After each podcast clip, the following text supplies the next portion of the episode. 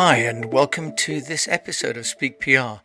My name is Jim James, and I'm the founder of East West Public Relations and also an entrepreneur who's lived and worked on four continents and set up companies in three continents and worked with many, many entrepreneurs on getting them noticed at the same time as getting my own companies noticed.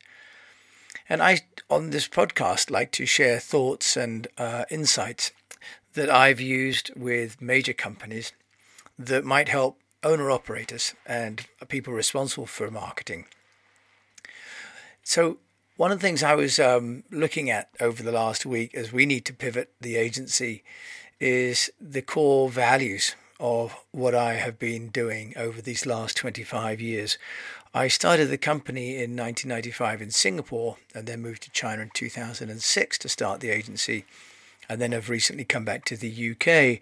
And I was starting to think about what East West meant. And originally it was as um, helping Western companies get to Asia. And it was access to Asia as the strapline. And at the time, pre internet, really, uh, the business model was that it was cheaper for companies to use me than it was for them to use a fax machine to multiple media outlets in Asia. Well, of course, quite quickly that changed. Um, and now we see that the media really um, is as local and global at the same time because of the technology that we've got. So I decided that I I would look at East West in a different way, and it's no longer about me helping companies go from west to east or east to west, but it's about trying to share best practices that I see from around the world with people in whichever location that you are listening to this from. And I can tell you that having looked at the stats on Buzzsprout's control panel, that actually I'm joined by people from all over the world on this episode. So thank you very much for listening. But also, what I realize is, of course, that now the news as it happens around the world is delivered to our desktops or our phones in real time. This weekend, I saw that Rupert Murdoch in Australia has decided to shut down over 100 newspapers. And uh, Murdoch, of course, owns newspapers in the UK, but also in the in in the US. Apparently, a Denver Post journalist was laid off actually while uh, on assignment. So the the news of cuts being led by an Australian uh, impacting Americans in, in small towns is is in my own in my own living room and on my own iPad in my home. And on the same day uh, comes in news from Microsoft in America that they are now laying off journalists. And I think some 20, 30 journalists who were curating the content for the MSN News are now being replaced with artificial intelligence, which will just simply scoop up the media uh, stories and allocate them to certain content syndication engines and populate the content management system. Of course, there are there are tool sets like Scoopit.com, uh, which we use, which will basically track the internet for relevant news and bring it as a news feed and this is not no dissimilar to the old RSS, of course. So it's inevitable, really, that eventually the the manual labour of cutting and pasting stories from one place to another will be replaced by technology. And some of the journalists even quip that this is the technology they've been writing about, and now it has actually indeed taken their jobs. So it's perhaps no surprise, really, that the world's largest media companies now were not publishers. They were actually technology companies. If you think about it, all the big publishers, including people like News Corporation, who are, who are nowhere near as powerful as they used to be, have been supplanted by the companies like Google, Facebook, YouTube, in China, Tencent, um, in Japan, and in Korea as well. Um, with even Yahoo, for example, in Japan became very large with SoftBank supporting them. So the traditional news networks that have been independent have really suffered. The ones that have survived will be the state owned ones, and even those like the BBC are under pressure and their license fee may be cut um, because the Conservative Party are questioning their survival and their independence and whether they really do deserve a grant that everybody should pay for a license to the BBC, even though they may never even watch the BBC or listen to the BBC. In in China, the the state grants the licenses to the media, and of course the TV and the radio are all state owned. And in Singapore, it's the same, uh, even though they they are positioned as independent publishers. MediaCorp, for example, and the Straits Times come under under government supervision. In some other markets, um, we're seeing that these state-run uh, news organisations, ironically enough, are more stable than the ones that were supposed to be the bastions of free press. And so the the control of the media by the government, by the governments of places like China and Singapore, is ironically enough sustaining the journalist community. But to to cope with this insecurity, some titles like The Guardian are becoming or have become subscription based.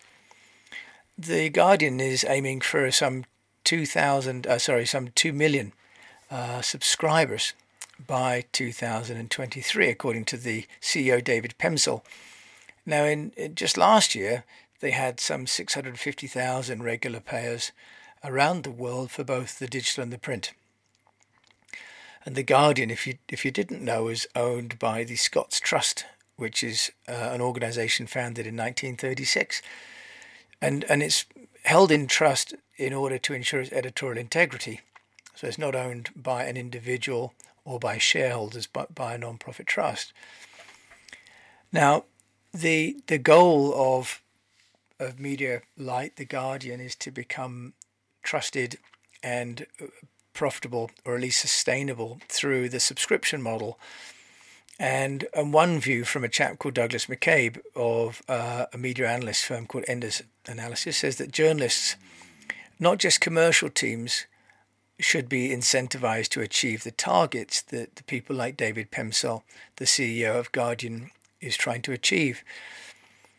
Now, obviously, th- this means that the journalists will ultimately know about the performance of the pages and the articles that they're writing. There used to be a, a, church and state separation between the advertisers and the editorial, and the idea was the editorial then could all be trusted. But if the journalists themselves are starting to be remunerated by the uh, performance of the pages, then they are inevitably going to be choosing stories or writing stories that are going to be more sensationalist and from a PR point of view, it will mean increasingly that only those companies that can afford to to engage those media and create that kind of content along with the journalists will survive. Now, in parts of, of Asia, certainly in Indochina, where we're working with a client at the moment, the media were maintaining a semblance of integrity, but in the last six months, have started to say that they really need to be paid for the coverage that they are going to be providing to us. The advertising has died. The journalists want to continue to be paid. The publisher is, is saying, get what you can from the people who will be providing you the content. And in a way, there was always this uproar that this would be the case, but it's not really dissimilar to what's happening now in Western titles as they're realizing that the people who should be paying are both the readers but also those who want access to those readers. So we're looking at now um, the media integrity, which has already been questioned by some, changing its business model, and that's impacting how PR is being done. Publishers um, are going to be looking to PR and have been for quite some time, to increasingly provide engaging content because the media survival isn't going to be on being a, trusted independent platform for, for discussion necessarily. It's going to be based on content creation, audience engagement, and measurable results. Now, in, in May, the publishers in America, the association um, revealed that events revenue is down 60% in the year. Now, friends of mine that run publishing companies would make their money on the events, and they used to have events and publications running in tandem. And it was a very nice complementary business model. Now, of course, they've been hit both with the loss of advertising on the print and with the uh, the sort of abandonment of all events.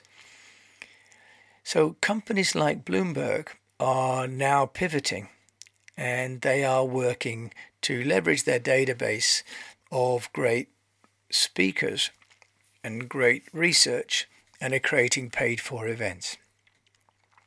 We've seen this more and more with webinar and Zoom, and there are platforms like On24 Digital, um, which are now coming as specialist platforms to complement the more general like Zoom.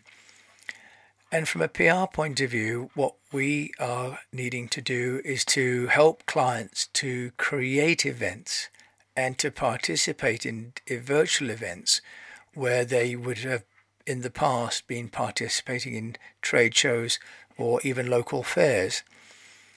So the challenge now for all of us is to think about the storification of our businesses and to think about the audience groups that we've got that are no longer necessarily defined by location, but are defined by profile and are going to be possibly quite short attention span in terms of the content that we create and the message that we provide.